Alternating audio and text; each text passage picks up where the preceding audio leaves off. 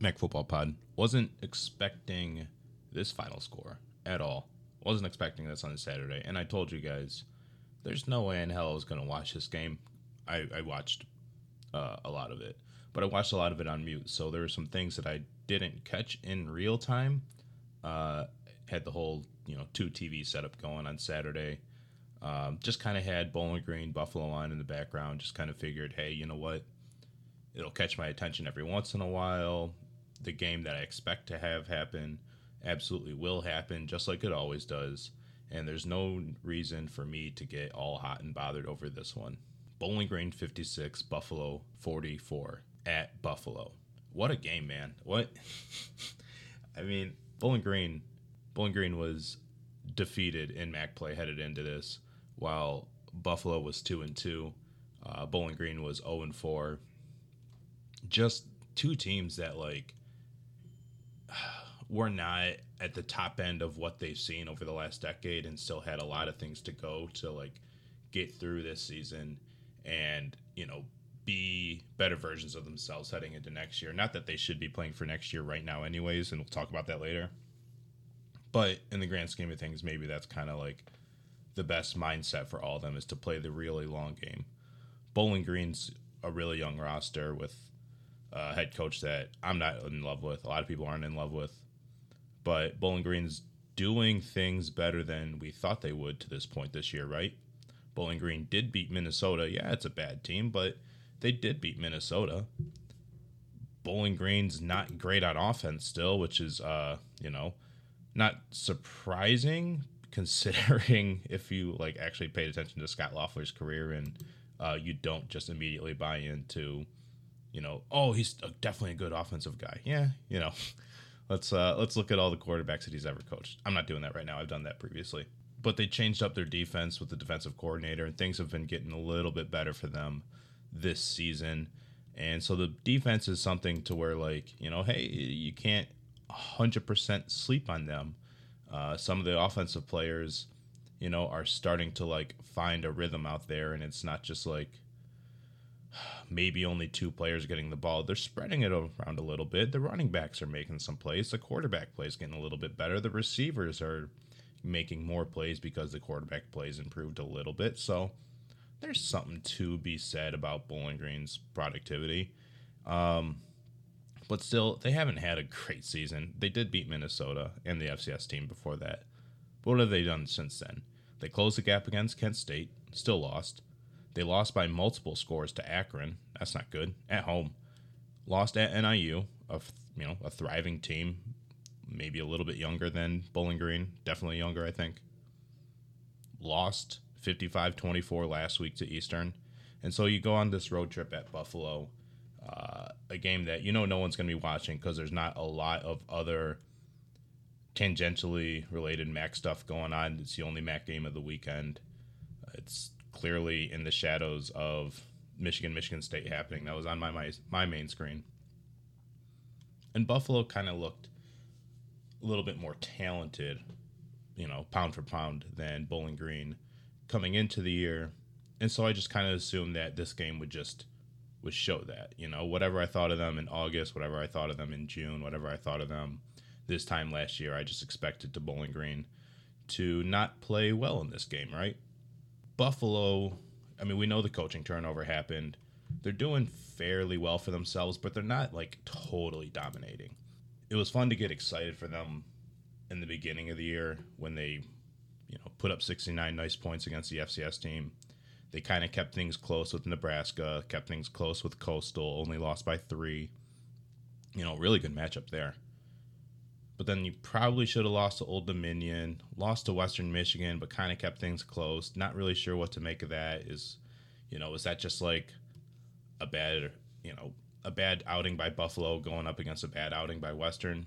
At this point, it looks like it. Lost a shootout to Kent State, only beat Ohio by one, and then blew out Akron. So it's just like, where exactly in the middle is Buffalo?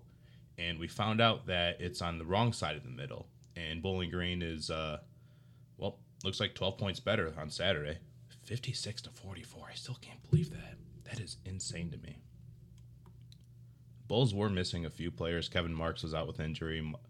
Max Michael, Taylor Riggins, Giovanni Ruiz, uh, Kyle Vantrease, the quarterback. He started, but he left the game, and Matt Myers had to finish things out. So it's not on the best.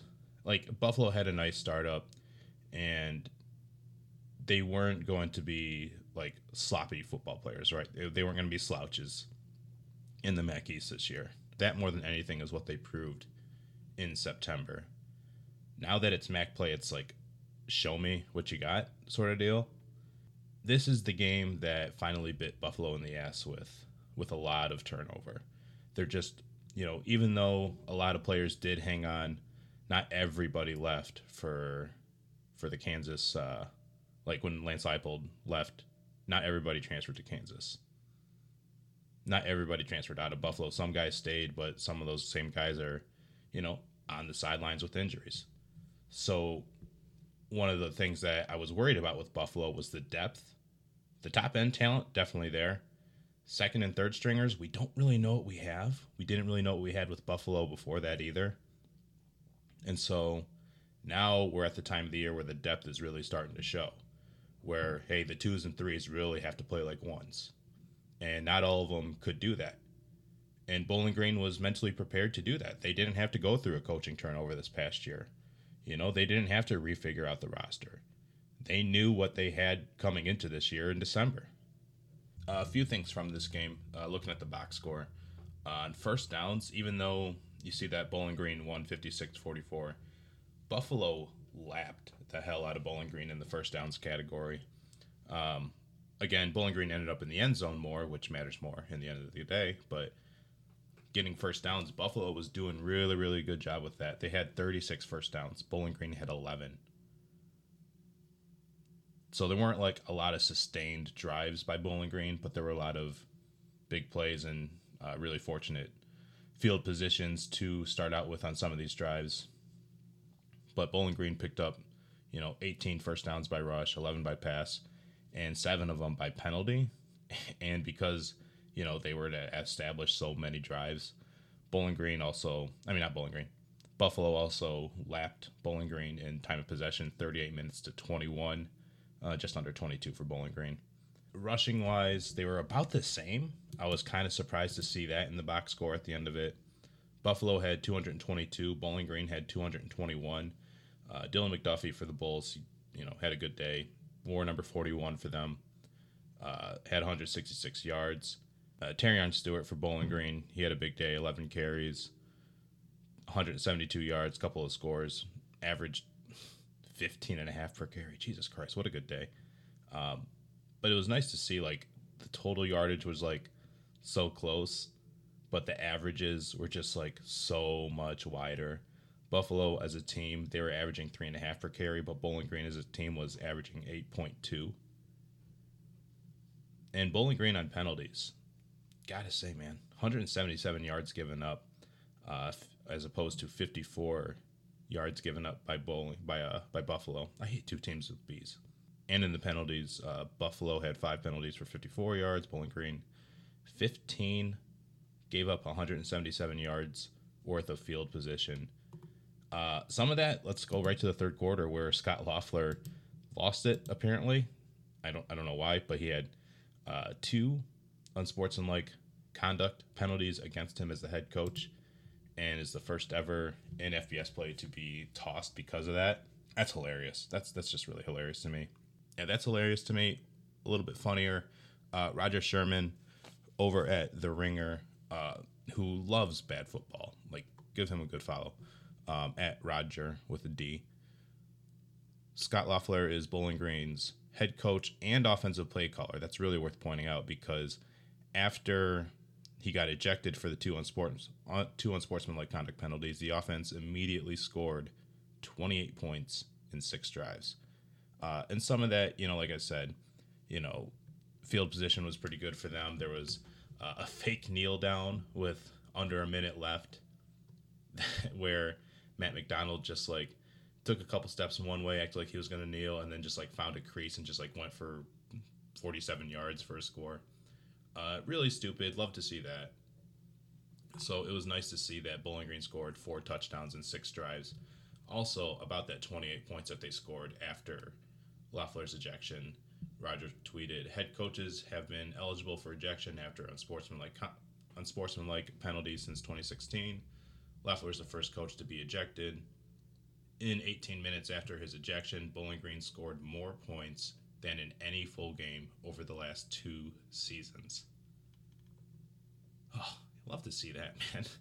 You just love to see your head coach get tossed, your offensive play caller get tossed, and the team gets so much better in a third of a football game in 18 minutes than you've done in two years. Oh my God. I hope someone important over at Bowling Green is reading that. If not, please retweet that. That way it can finally find their timelines because that is insane. Someone needs someone at Bowling Green needs to see that.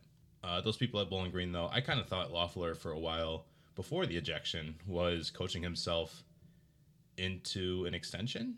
Like it just kind of seemed that way. Like after you lost to Akron, you seemed like this is impossible. Now that you beat Buffalo, it seems possible weirdly, even though you were tossed. I don't know. It was 28 10 at halftime. Then Buffalo put up 13 more points in the third quarter uh, when things kind of closed up to like a 25 to 23 ball game. That was the score Bowling Green's way. Bowling Green never trailed this one. That's when Loeffler got tossed. Oh my God. Probably the my favorite play from this game, though, was in the very first drive by Bowling Green.